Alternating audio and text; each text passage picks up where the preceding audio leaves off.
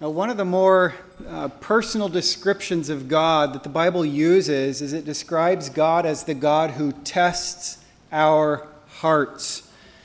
Now, Paul, the Apostle Paul, was the one who used this phrase in describing God to the believers uh, in Thessalonica, and he used it in a setting where he was saying that he had not come into their midst to preach to them so as to tickle their ears or to win a personal following, but really he was on a divine mandate and so he was preaching for the glory of God, fulfilling what the Lord had entrusted to him. But in that context, he said that he's preaching for the God who had entrusted him with this ministry, but he's the God who tests our hearts. Now, for the Apostle Paul, those testings seemed like they were never ending. And so he just continually endured all sorts of sufferings, but that actually became the hallmark of his ministry and the genuineness of his apostolic calling and commission was that he suffered and yet he maintained a consistency and a steadiness to continue heralding the Word of God. Now, this wasn't just true for the Apostle Paul, this is actually how the Lord has functioned and worked with his saints throughout all of history. So just consider a few of these examples. You guys remember the character of Job, Old Testament? He lost everything that he had, but he testified in Job 23:10 that God knows the way that I take, and when He has tried me, I shall come out as gold. And so he even used the imagery of a refiner's fire and the purification, and by the end of it, there would be a purified gold. You guys remember Abraham? He had the unenviable test of being told to sacrifice his son Isaac, and he was shaken in his boots but he trusted that the Lord was even able to raise Isaac from the dead. And lo and behold, in the last minute, the Lord spared Isaac's life. And so Abraham had a major test. David was tested, and his testimony in Psalm 17:3 is, "You have tried my heart. You have visited me by night. You have tested me, and you will find nothing." And so, really, he's describing even the testings of God as like a divine scrutiny of what was within him. And he's saying, Lord, you've given me your exam. You'll find that there's nothing within me. My hands are clean. And not only did David look back on testings he had received, but actually it was even one of the staples in his prayer diet was praying for the Lord to continue testing him. Psalm 26 2, David prayed, Prove me, O Lord, and try me. Test my heart and my mind. And so, even there, he's using different words that all get at this same idea prove, try, test. How about Psalm 139? A lot of our favorite psalm, verse 23, David said, Search me, O God, and know my heart. Try me and know my thoughts. And so there it is again. This is a part of his prayer life because he knew that testing was actually the pathway to greater intimacy with God. Now, God didn't just test the saints through hardship, even though that's kind of all the ones that we've seen so far, but the Lord would even test people with prosperity, oddly enough. And if we had to pick, we'd say, I'd rather have that test than that test. but they're tests nonetheless. King Hezekiah was blessed with tremendous riches, but Second Chronicles 32 31 says that God left Hezekiah to himself. Oof, that should make you shudder right there. God left Hezekiah to himself in order to test him and to know what was in his heart. Obviously, God knew what was in Hezekiah's heart, and the, the purpose of the test was really for Hezekiah, for him to be exposed to what was in his own heart.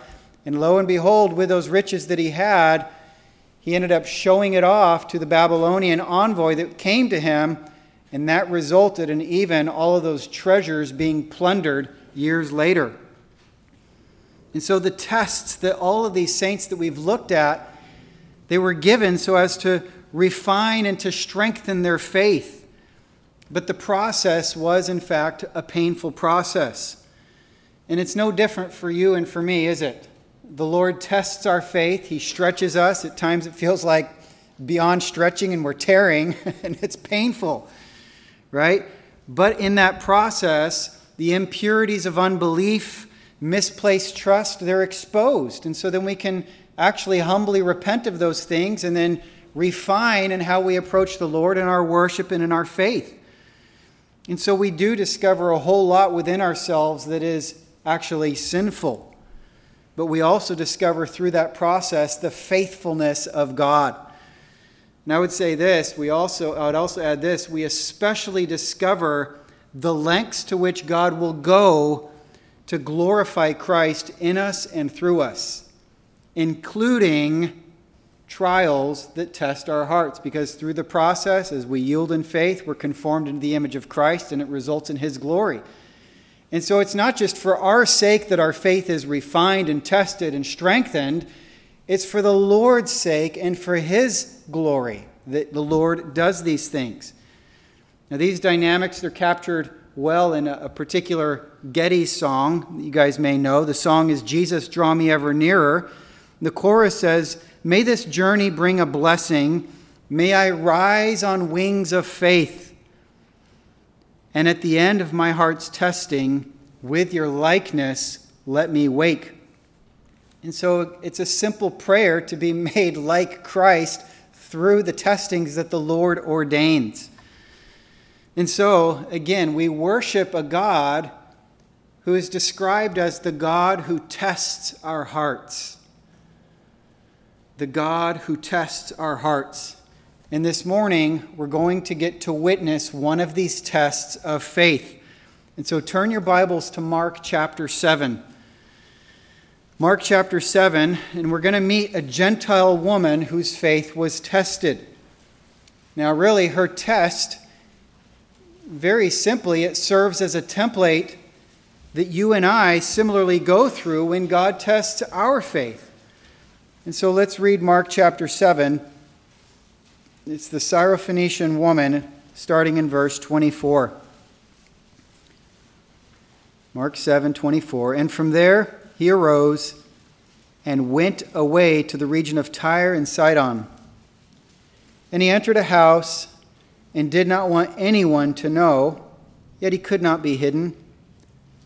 But immediately a woman whose little daughter had an unclean spirit heard of him and came and fell down at his feet. Now the woman was a Gentile, a Syrophoenician by birth, and she begged him to cast the demon out of her daughter. And he said to her, Let the children be fed first, for it is not right to take the children's bread and throw it to the dogs.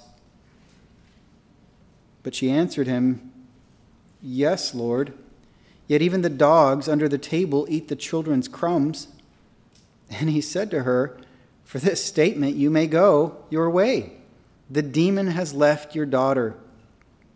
And she went home and found the child lying in bed and the demon gone. Now, in this short passage, really what we see is there's three stages that every believer passes through when God tests their faith. And that's going to be our simple outline.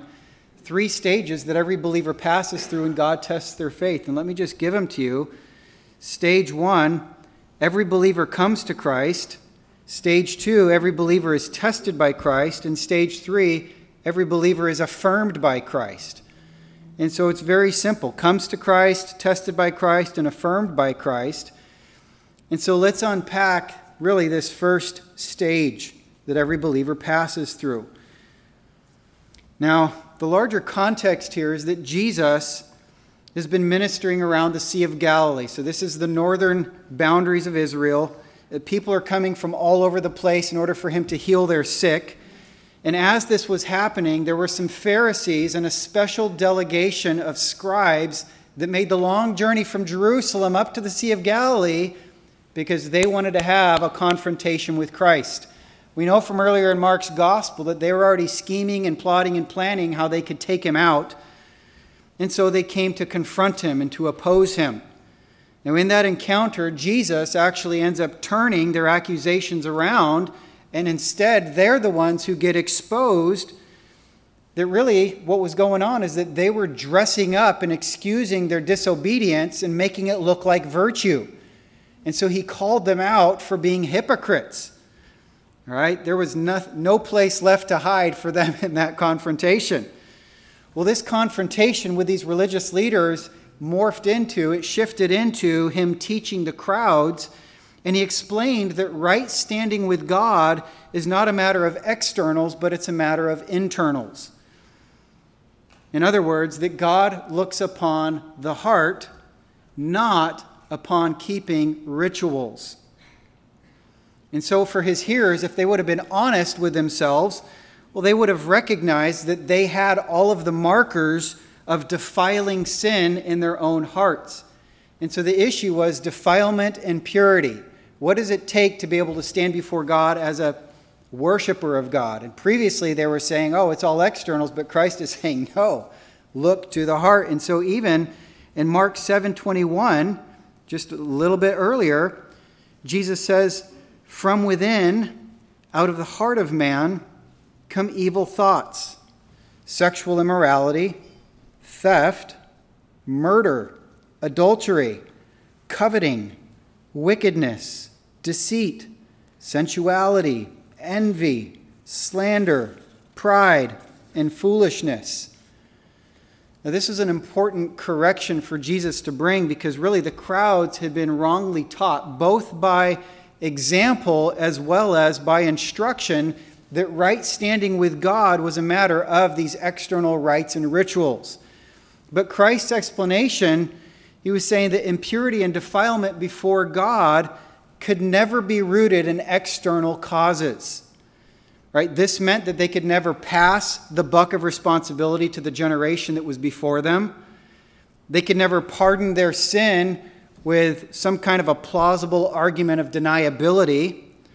They could never say that they were a victim of circumstance as justification for their sin. Instead, the only thing they were left with was the reality of internal corruption. And until people recognized that this was the true problem, they would never find the true solution.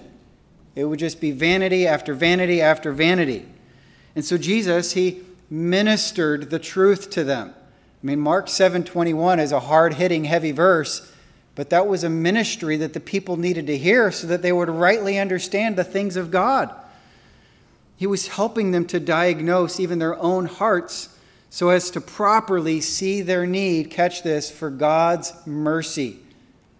Because, hey, when you're told that it's not a matter of externals, it's a matter of what's inside of your heart, and you have even an ounce of honesty, and you look at your own heart and you say, wow, I just heard what Christ said, and I see those things in my own heart.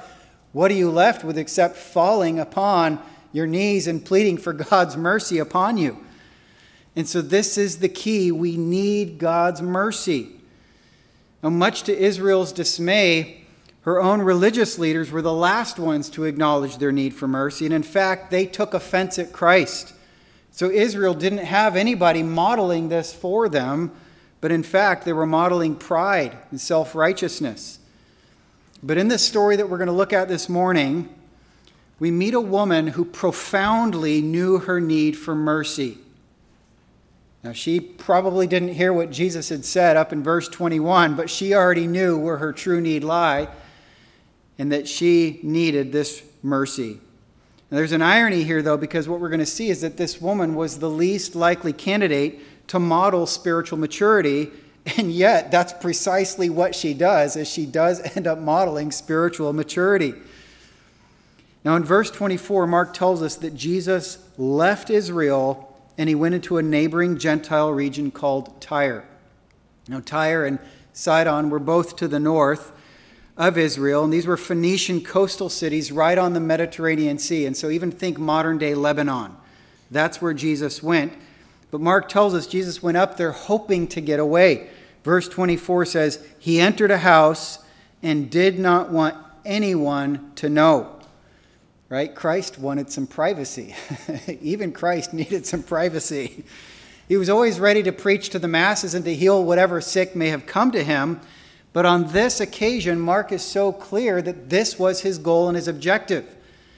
But it wasn't just the privacy of solitude, as though Christ needed some alone time. If he needed that in earlier passages in Mark, we've seen that he'll actually get up very early in the morning while it's still dark and he'll go off and he'll pray in solitude. But in this instance, he meant to spend undivided time with his disciples. You see, Jesus was carefully preparing his disciples for the dark and the difficult days that were coming. And so consider what Jesus knew and what they yet had to grasp. Jesus knew that the religious leaders were actively conspiring to murder him. And Mark's gospel is explicit on that. Jesus knew that he came to die, right? By the time the cross came around, it was no surprise. It was not like, ooh, how did we end up here? Jesus actually announced three times to his disciples that he would be crucified and raised again from the dead. And then, thirdly, Jesus also knew that his disciples were not yet ready for this kind of a test on their faith. You see, Jesus had seen their fearful response to his power when he calmed the wind and the waves, and that just happened right prior to this. He had seen their faithless response when he fed the multitudes with the loaves and the fish. And he had also seen their terrified response when he walked on water. I mean, these are the characteristics that describe the disciples at this point in time. They're fearful, they're faithless, they're terrified, right? They're still trying to put one and one together. Who is this Jesus? Yes, they've abandoned their fishing nets and they're following after him and they're seeing him do miracles and they're hearing his teaching, and it's incredible. But at the same time, they're still not putting one and one together. And it's not actually until chapter 8, which is really kind of the pinnacle of Mark's gospel, where Peter makes his good confession that you are the Christ, the Son of the living God. And so at this stage in the story, Christ knows that he's having to massage and to grow and to nurture and to stimulate the faith of his disciples. And so he needed some private time with them to be able to continue pouring into them. And so he understood that they needed time to mature in their faith. Well, praise the Lord, He knows that we also need the same thing in order for us to mature in our faith. We're not too different, are we? now, in spite of Jesus' quest for mercy, Mark, or for privacy, Mark tells us that he could not be hidden, and that instead, immediately, a woman whose little daughter had an unclean spirit heard of him and came and fell down at his feet. Now, remember, Jesus is Far up north, he's in Gentile territory, and even up there, people knew of his reputation for healing. And so word has spread far and wide. Now, the way that verses 25 and 26 unfold, it's quite dramatic, right? And it's all highlighting that there's this woman who was truly desperate. And so even her desperation, it glimmers and it sparkles like it has real faith, right? She's doing things that suggest she has faith, but by the end of this whole story, we're going to discover that the things that she does here in 25 and 26, none of these initial expressions are actually the proof of her faith, right? They're kind of like window dressing, if you will. And so Mark explains that this distressed woman's burden was for her little daughter who was demon possessed. Now, the word that's used for daughter here, though, it's not just the simple word for daughter, but Mark uses a diminutive form of the word. Now, a diminutive is simply a word that's used to describe either something small or something that we have a particular affection for. Right? And so, for example, we have the word dog, and it refers to an animal, but we also have the word doggy. Think about the difference between those two words. Dog is an animal, but what is a doggy? I mean, it's how would you describe it? It's like a small dog, but you also feel affectionate towards it, right? There's a sweetness that's there. That's what we mean by the word diminutive, and that's the word that's used for daughter. So it's not just her female offspring, but it's her precious little girl. That's the image that you should have in your mind. But notice, her precious little girl is being tortured by a demon who is destroying her life. It makes your heart ache just thinking about what she was enduring. And we're not told specifically how this demon afflicted her. The parallel account in Matthew 15 says that the girl was severely oppressed by a demon. Now, if we were to even look at other stories of demon possession in Mark's gospel, there is one in Mark chapter 9 of another child that was demon possessed. In this case, it was a father with his son. So, this one, it's a girl with his, her daughter, and that one, it's a father with his son. And he explained to Jesus that this demon caused his boy to be mute and to convulse, even foaming at the mouth and then rolling around on the ground. Right? He also explains that the demon often cast the boy into fire and into water so as to destroy him. And so, this is a terrifying reality that would have kept you on pins and needles. And this is what the mother was experiencing with her precious little girl, her sweetheart. Right? Heart wrenching picture of what's going on. And so we get it. She, she is full of despair. Right? She's desperate for a solution. And so we find in verse 25 that she came to Jesus the instant that she heard that Jesus was nearby. And so whatever else she was doing, it's secondary, right? Because this horrific affliction was consuming her life. Charles Spurgeon wisely observed and commented, he said, What made her seek him? Strange to say, a devil had a hand in it but not so as to give the devil any of the praise. The truth was that a gracious God used the devil himself to drive this woman to Jesus. wow. That's amazing. this is a hope giving reality, isn't it? Right? While Satan seeks to destroy life, the terror and the grief that he stirs up actually has the potential to be the catalyst that drives you to the Lord. Man, church, even this morning, today, are you running to the Lord with your grief? Are you running to the Lord with your terror like this woman ran to her Lord? Hmm. Mark tells us that when she came, she fell down at his feet and so this just again shows her desperation. She's at his mercy. And we also learn in verse 26 that this woman was a Gentile, a Syrophoenician by birth. Now, this is important because it means that she's not Jewish in her ancestry or in her culture. And so she was not a part of the chosen people of God, right? She was an outsider to God's promises. Now, she did have some level of understanding of who Jesus was, though, in fact, in Matthew's parallel account, she actually calls Jesus the Son of David.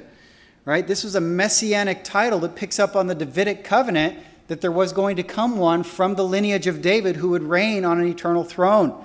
And so Israel's waiting for this son of David, their Messiah. Meanwhile, Israel's religious leaders, they're blind. They don't realize this is who Jesus Christ is. But wow, a Syrophoenician woman recognizes that this is who, she, who he is and yet she was an outsider. Now, in the biblical worldview, there are really just two ethnicities you have the Jews, and then you have everybody else, the Gentiles. Very simplistic description. But the basis of the distinction was that Yahweh was the God of the Jews, while the Gentiles were idol worshippers. Right? To put it another way, God had revealed himself to the Jews, and so they had the light of understanding but the Gentiles were outsiders who lived in spiritual darkness. Now, it's important to understand, though, that when God had privileged the Jews, he wasn't actually neglecting the rest of the world. You see, his plan from the beginning was to bless Abraham, and through him, all the nations of the world would be blessed. Even in Exodus 19, verse 6, it says that the Jews were to be God's holy people, fulfilling a priestly role through which the rest of the world would be blessed. Right? They were to be a kingdom of priests. Now, in particular, God had promised to send one man from within Israel called the Anointed One, and he was to be the promised king through whom the whole world would be blessed and the devil would be defeated. Think back to Genesis chapter 3. And so the Jews, they were blessed in order to be a blessing. And so this is where the irony in our story kicks in. The Jews should have been the ones to display faith in their God, but in this story, it's a no name woman from a no name people who is running to Jesus. Now, the other thing that Mark tells us is that she was begging or she kept asking, right? And so her desperation is so apparent, and she has this sparkle of faith, this, all this activity that's unfolding. But at the same time, at this point in the story, we don't actually know is this genuine faith or is this just busy activity, right? And how do we tell the difference? Now, I'm asking this question because there's plenty of things that we might find ourselves doing that appear to be the essence of faith, only later to discover that they weren't faith, but they may have just been done out of self preservation. And so think back to the scripture reading that we did earlier with the rich young ruler, right? In that story, the man ran up to Jesus and he knelt before him. I mean, this guy was pious. Wow, he's running and he's kneeling. Whoa, incredible. And he even calls Jesus good teacher. So he's showing respect to Christ. Good teacher, what must I do to inherit life or eternal life? Well, just like our Syrophoenician woman, he did display actions that looked like faith, but in that story, if you remember, Jesus gave him a challenge that exposed that his heart's true love was actually his riches. And that man, he went home dejected. He didn't go home and sell everything he had. He went home sad. he, went, he went home upset. Why did Jesus have to say, I have to sell everything? And prior to Jesus' response, right, to the rich young ruler, everybody looking at this guy would have said, Hey, this guy is the real deal. Let's clap for him. He's doing everything that you should do if you're a man of faith. Well, so too, Jesus is about to give this Gentile woman a similar challenge. Now, the challenge is necessary, though, because until the challenge comes, we're not able to tell whether the flurry of activity is genuine faith or if it's a sparkling imitation. And so we too might find ourselves busy doing all the things that look like faith, but until the test comes, we don't know if it's God honoring faith or self preservation. We don't know ourselves, friends. we really don't. And that's where Christ has to expose and test our hearts. And so, if stage one is that every believer comes to Christ, well, let's move on to stage two. Every believer is tested by Christ. And so, Jesus' response to her wasn't just a simple yes or no, I'll heal or I'll not heal your daughter, but instead he engaged her, even though his response seems rude and off putting. And so, notice what he says in verse 27. Let the children be fed first, for it is not right to take the children's bread and throw it to the dogs. And so he's really using a string of metaphors. And this is vital to understanding our story here. We have to understand what Jesus meant with these metaphors. Now, for starters, Jesus prioritizes feeding the children before the household dog is fed. Now, we can understand this readily enough that you prioritize human life before you prioritize animals, although I suppose there might be some exceptions to that rule, knowing how in our culture people feel about their pets, right? But we understand the prioritization. And so that wasn't lost on the woman either. But we're left with a question who are the children and who are the dogs? And so in this metaphor, the children are the Jews right? They were the first to receive the blessings of God. And so this is part of the Jew Gentile distinction that I was describing a minute ago. And so this preferential treatment that's based on God's choice is seen consistently throughout the scriptures, Old Testament and New Testament. Now, in the parallel passage to this story, Matthew's account says, Jesus says, I was only sent to the lost sheep of Israel.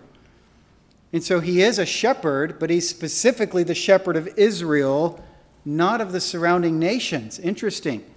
Even when Jesus first commissioned his disciples, his apostles, to go out on their first missionary journey, he was very clear in his instructions only go to the Jewish towns and villages, don't go to the Gentile and the Samaritan towns and villages. So again, there was a prioritization go here, not there. Well, in our story, the children are the Jews, And so the dogs are the Gentiles. Now, the term dogs here, it's not so much of a, a, pejorative as it is a statement of primary versus secondary. And so, as one commentary explains, the term dogs doesn't refer to wild dogs, but to small dogs taken in as house pets. Now, just a little time out. This is kind of interesting. Apparently, in Jesus' day and age, people had dogs for pets that were in their homes. right? It's not just like American cultural convention where we have animals in our homes, you know, our little doggies running around. Apparently, they had that back then too. Fascinating, isn't it? so, it is thus not a derogatory term, but was intended by Jesus to indicate the privileged position of the Jews as the initial recipients of Jesus' ministry. And so, again, the point that we're just continuing to reinforce here is that the Gentiles came secondary to the Jews. Now, Jesus said this, though, because he was testing her faith. In fact, the very next place after this whole story unfolds is that Christ travels down to the southeast of the Sea of Galilee. This is a Gentile area, and while he's there, he actually heals a Gentile man, performing a marvelous miracle. And so Christ does do ministry among the Gentiles, performing miracles for them. And so there's something unique that he's doing to bring this to the woman and to put this right in front of her. And so for her, Jesus highlighted that she comes second to the Jews. And this is the crux of our story. Because remember, she's asking for a miracle. Jesus, please heal my daughter. And yet, Jesus tells her that his priority is not to attend to her needs, but to attend to the Jews. So, how is she going to respond? I mean, play it out in your mind. What if you're this woman running to Jesus?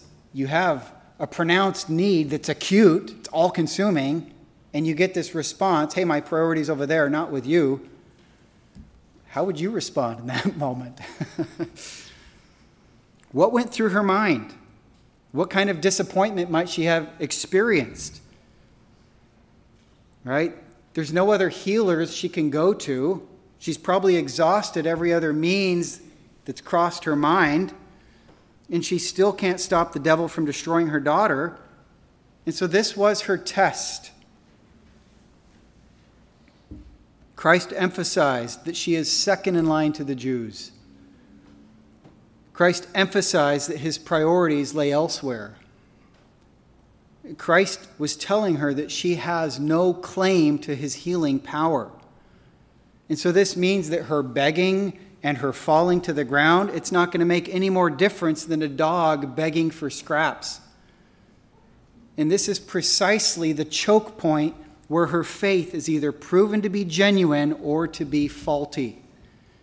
And so, is she willing to accept that the Jews are the chosen people of God and that the Gentiles are not? Can she accept that she has no claim on the blessings of God? Is her faith in Christ Himself, the Son of David, as she rightly called him, or is her faith in her ability to coerce a response? She's pleading. She's falling at his feet. She was persistent in it. And so, as one pastor said, those with lesser faith might have erupted in anger or walked away in dejection. Ooh. So, Jesus' purpose was to expose the condition of her heart, the genuineness of her faith. And so, did she accept or did she defy God's ordering of the world? Was her faith in the God of Israel? How about this? Would she be as quick to affirm God's power to make her a Gentile as she would be to affirm his power to heal her daughter? And so this explains why she might have been tempted to erupt in anger or walk away in dejection. Right? Christ, Christ highlighted that she was, in fact, powerless, but not just powerless over her daughter's situation, she was actually powerless over God who made her a Gentile.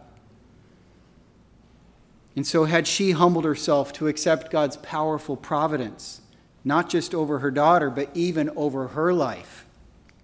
Was she willing to worship the God who made her a Gentile just as much as she would worship him for healing her daughter. And so, this again is where the testing of her faith was actually a threat to her, right? Because faith tells us to believe even when our eyes tell us otherwise. And what were her eyes telling her in that moment? Her eyes were telling her it's not fair that she was a Gentile and not a Jew. Her eyes told her that it's not just that God should favor one nation and not another. Her eyes told her that this God was in fact cruel if he didn't heal her daughter. Right? This is what her eyes would have told her.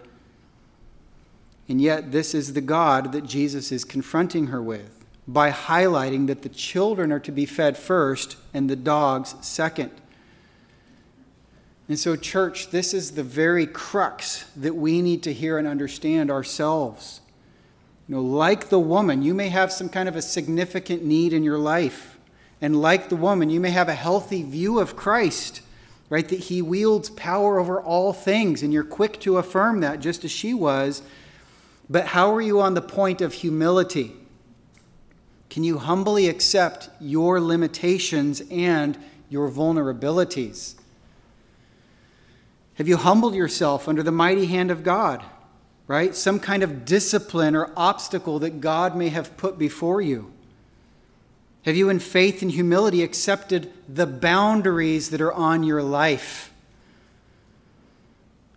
Well, this is where the genuineness of our faith really gets tested. Right? We're all about worshiping God and affirming His power when it's to our advantage to do so, aren't we?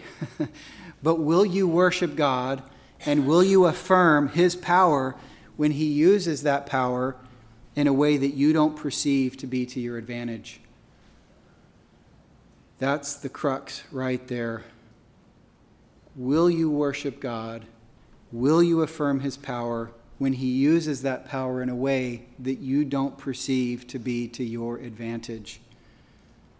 Now, this is what distinguishes faith from fickleness belief from opportunism. Now, for you, it might be a health limitation, a financial limitation, a time limitation, a career limitation, a relational limitation, and so on and so forth. And so, where are you most vulnerable in this season of your life? Have you embraced that very vulnerability, or are you trying to wish it away and pronounce that it ain't so? This is where our faith gets tested. Do we believe God not just for security and blessing, but will we trust Him for our vulnerabilities and our limitations? And so, trusting God at this point, it feels so threatening because everything that we long for seems to be in limbo. It's just beyond reach. I can't grasp it and we wonder can we really trust God to meet our needs, including if He chooses to withhold certain things from us? I think of Job's commendable response when he faced the same test. He said, and he said this to his wife who was antagonizing him. She said, Curse God, right? But his response was, Shall we receive good from God, and shall we not receive evil? Ooh, his faith was tested. What a response. And so it's a truism that our worship is most pure when our faith works the hardest. And faith has to be tested, but there's great blessing to having genuine faith proven. Namely, you realize that the object of your faith, which is Christ Himself, is infinitely greater than whatever earthly blessing you were looking for. And until that test, we don't realize that. And so the test is a wonderful blessing. And so we've seen that every believer comes to Christ, every believer is tested by Christ. Well, this brings us to stage three in the testing of faith. Every believer is affirmed by Christ. Now, how did this woman respond? Now, until this point, all her activity is not enough to determine whether her faith is genuine. But this is a real test. Is she willing to humble herself in light of what Christ just said to her? She has begged. Christ put an obstacle before her. And so, what did she do? Did she argue? Did she give him an evil eye? Right? Did she walk away in disdain and disgust? Well, no, she didn't do any of those things, but instead she actually does show simple faith and a lowly humility. And so she actually responded use, using Jesus' same metaphor, and she said, Yes, Lord, yet even the dogs under the table eat the children's crumbs. Even the dogs under the table eat the children's crumbs. Now, we have an expression beggars can't be choosers. I, I heard that a lot from my older brother growing up. beggars can't be choosers. Now, it conveys the simple idea that if you're needy, you're going to take whatever you're offered. There's no bargaining when you're begging, right? Well, this woman, she found herself in that position. She was a true beggar, and so she agreed with the Lord, and not just agreed, but she even went further and humbled herself even more than what Christ had set before her. And so she was, in fact, quick to affirm that she was undeserving, right? And she played the only card she had left in her hand. It was a card for mercy, the mercy card. And so in her response, she actually built on Christ's metaphor, right? She humbles herself beyond what he has challenged her with. And so, whereas Christ said that the bread was for the children and not to be thrown to the dogs, well, she said that she'd be happy to receive a crumb that the children drop on the floor. And really, there's kind of three keys in her response that I want to show you. Now, the first one, it's actually lost in our English translations, but the word that she uses for children is actually different than the word that Christ uses for children right? Jesus' word for children emphasized the offspring aspect, right? Because he was highlighting really the Jews' place of inheritance and prioritization. But the word that she uses for children, again, it's a diminutive form of the word. So a small child, a younger child. And so think of a three to four year old versus like a 10 to 12 year old. There's a much different degree of you know, facility at even handling food at the table. And so keep that piece in mind. Picture little toddlers sitting at a table and what happens when they're at the table. All right? You guys know it well, don't you? Now, second, whereas Christ talked about feeding bread to the children, well, she talked about receiving the smallest scraps of bread. What do we call those small scraps? Crumbs. So she's happy to receive crumbs. She's not even asking for bread, she just wants crumbs. And she understands that even a crumb is enough to accomplish what I'm looking for. Well, third, whereas Jesus said it's not proper to throw the children's bread to the dog, right? She's saying, like, okay, I'll play the role of the dog. I'm not even begging you for bread but instead, she's merely trying to pick up the crumbs that the toddlers have dropped under the table. So there's no presumption, there's no entitlement. She's cleaning up whatever crumbs may have fallen to the floor, even from the toddlers. That's the role that she's happy to play. She's playing her humility card so well because she's embracing her insignificance. Now, this is profound because to do this, she had to affirm that she's not in control of her life and she's not in control of her daughter's life. Now, for a Gentile woman steeped in cultural idolatry, she was surprisingly aware of her spiritually bankrupt state. She's got no claim on anything. She wasn't proud. And so, as it was for her, it's the same way for us the prospect that we're not in control of our lives is terrifying to us. Right? We're going to fight tooth and nail to preserve the illusion of control, but to resign ourselves to the fact that we're at the mercy of somebody else, well, that frightens us because it exposes us in our vulnerability. And in fact, we'll avoid vulnerability like the plague, won't we? And yet, God created us with the vulnerabilities that we have. And she didn't try to deny those very vulnerabilities. She embraced it and she played according to it in humility and in lowliness. And so, after Jesus had tested her faith and she responded with the response that she did, whereby she said, Yes, Lord, I agree with you, and more, right? Jesus commanded her to go and that the demon had left her daughter. Right? Her faith was vindicated. Jesus had, in fact, cast this demon out of her precious little girl. And so he answered her request, and amazingly, he did it without ever even seeing the child. What's surprising, though, too, is that he didn't even speak to the demon to command it to depart. He simply relayed to her, Go on home, your daughter is healed. Amazing. Her faith was, in fact, rewarded. And so Mark ends the story by telling us that this is exactly how she found things when she got home. Her child was lying in bed, and the demon had departed. This mother had her precious little girl again.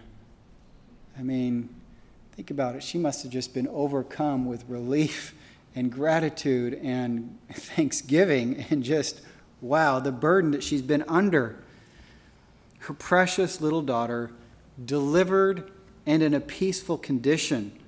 But not just that, her own faith, which had experienced such incredible turmoil, finally experienced its vindication as well.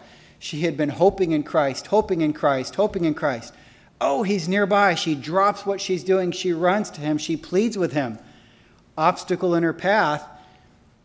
She does the spiritual limbo and she goes low so low.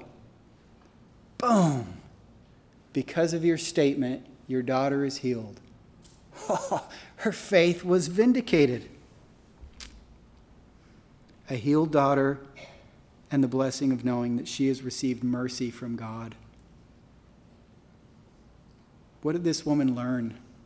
She learned that her security was to be found in her vulnerability. Ooh. Catch that, church. Her security was to be found in her vulnerability. Everybody can sigh. That's marvelous truth right there.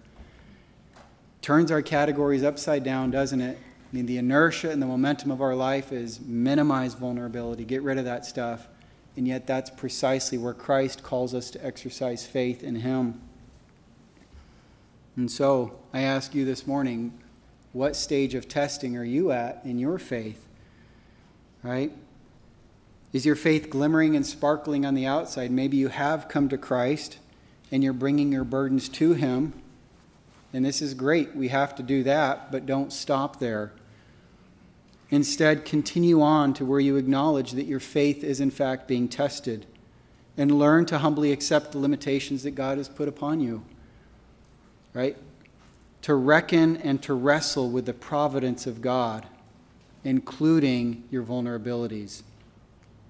Well, lastly, once your faith has been tested, you'll find that your faith is in fact vindicated and proven genuine. Christ will affirm you for enduring in faith. Now, let me just add this. If you've recently come through one of these kinds of trials, trials and Christ has vindicated your faith and you found that relief, so to speak. Right? Thank the Lord for what He has done, but I would urge you also to go and encourage the faith of other saints around you. We need that encouragement desperately. And if you've seen the faithfulness of God play out through your particular trial in a recent season, go and testify to the faithfulness of God where was your vulnerability? What were your fears? Where were you trembling? What were you trying to ignore and wish it weren't so? And how did Christ meet you there?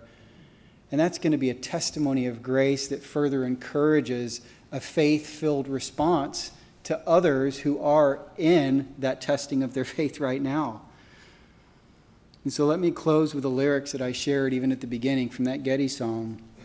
It says, May this journey bring a blessing May I rise on wings of faith, and at the end of my heart's testing, with your likeness, let me wake. Let's pray.